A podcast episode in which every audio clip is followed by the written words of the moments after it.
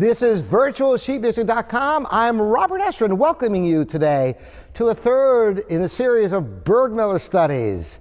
Wonderful pieces that I studied as a child and I've taught countless times. I love these pieces and I love getting students involved in this music as early as possible because it's such refreshingly dynamic and emotionally charged music. And more than that, each piece in the book has tremendous unique qualities, both emotionally and technically. We're going to move on to Pastoral. Pastoral is one that I do introduce the pedal for students. I am going to play it for you, and I'm going to use the pedal and let you hear what this piece sounds like. Then I'm going to go back and show you how to practice the piece and how to approach the pedal as well as the hands.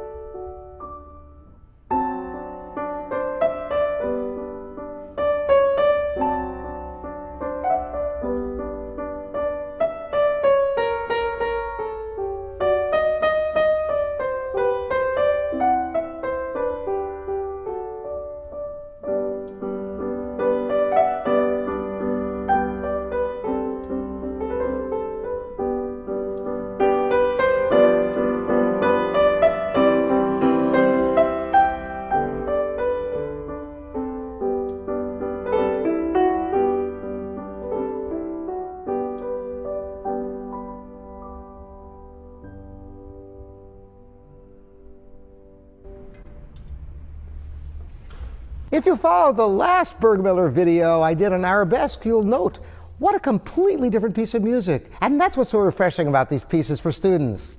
The variety. Now, how to approach this? Again, as in the first uh, Burgmüller Frankness, which was the first video in the series, utilizing the weight of the arm to get a smooth legato with rises and fall is intrinsic. This has the added challenge of a left hand that has a little bit more going on. Instead of just whole notes in the left hand, you've got this pattern.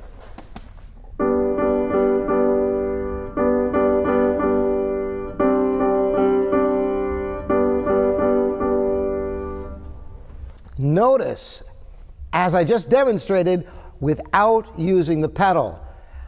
That is a very difficult thing to do, what I just did. You try it, and you'll be surprised at how hard it is to make the left hand sound that legato without using the pedal.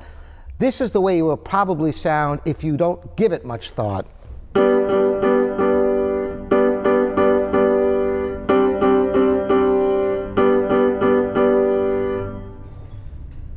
The secret is keeping the hands very close to the keys, playing very delicately, listening for the top note, in this case the D's, that they are as legato as they possibly can be without using the pedal. Again, listen to how legato they can be.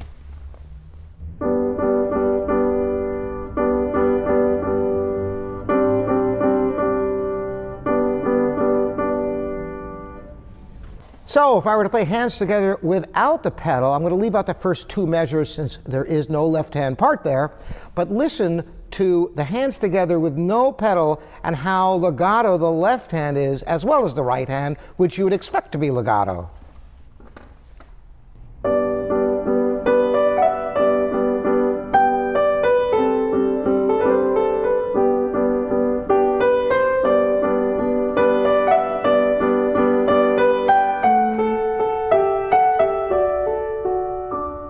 Now, adding the pedal.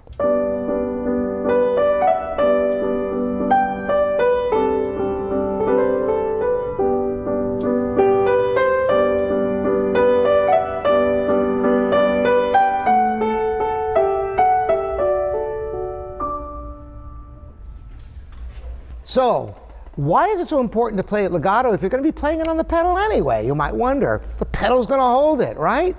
Well, not completely, because the very first note, you have to catch the chord in the pedal.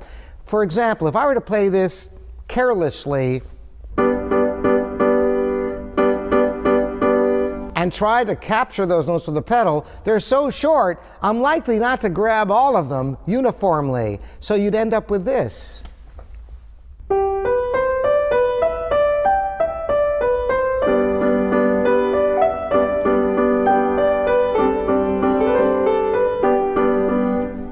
Do you hear the first one is kind of chopped? You kind of hear. Because that first eighth note chord has to be down long enough to be able to get the pedal and get all those three notes of the chord under the pedal securely. That's one of the reasons for playing so super legato. Because you will get the pedal so all the notes of the chord will sustain. Now, in the next section, after the double bar, there's no need for the pedal, but you do have repeated notes in the left hand, and here again there's two rhythms. You've got the dotted half notes which hold, and then the D's which play. And you want to strive, once again, to make these notes long, tenuto. Otherwise, you'd hear this.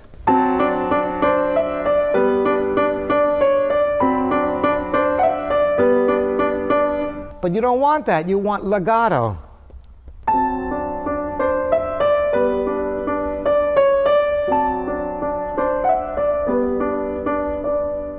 Not just in the right hand, but in the left hand.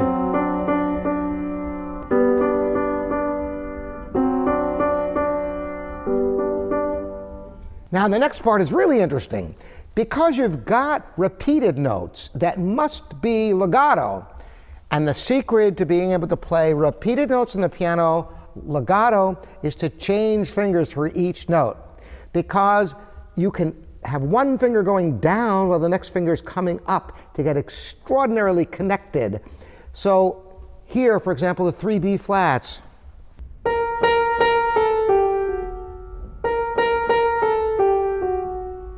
Notice 4 3 2 on those three B flats. If if you were to play them with just one finger, you'll get this sound.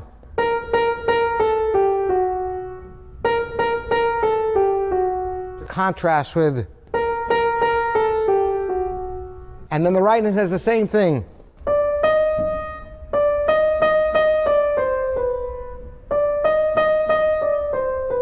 Again, if, if you don't change fingers on those E flats, two, three, four, you'll end up with this. You hear the difference? So listen to Hands Together, how beautiful it is. First, I'm going to play it without changing fingers. Then I'm going to do it appropriately, changing fingers for more legato on the repeated notes.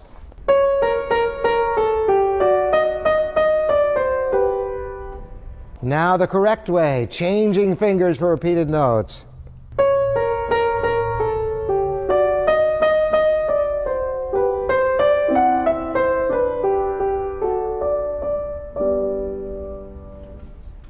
Quite beautiful, isn't it?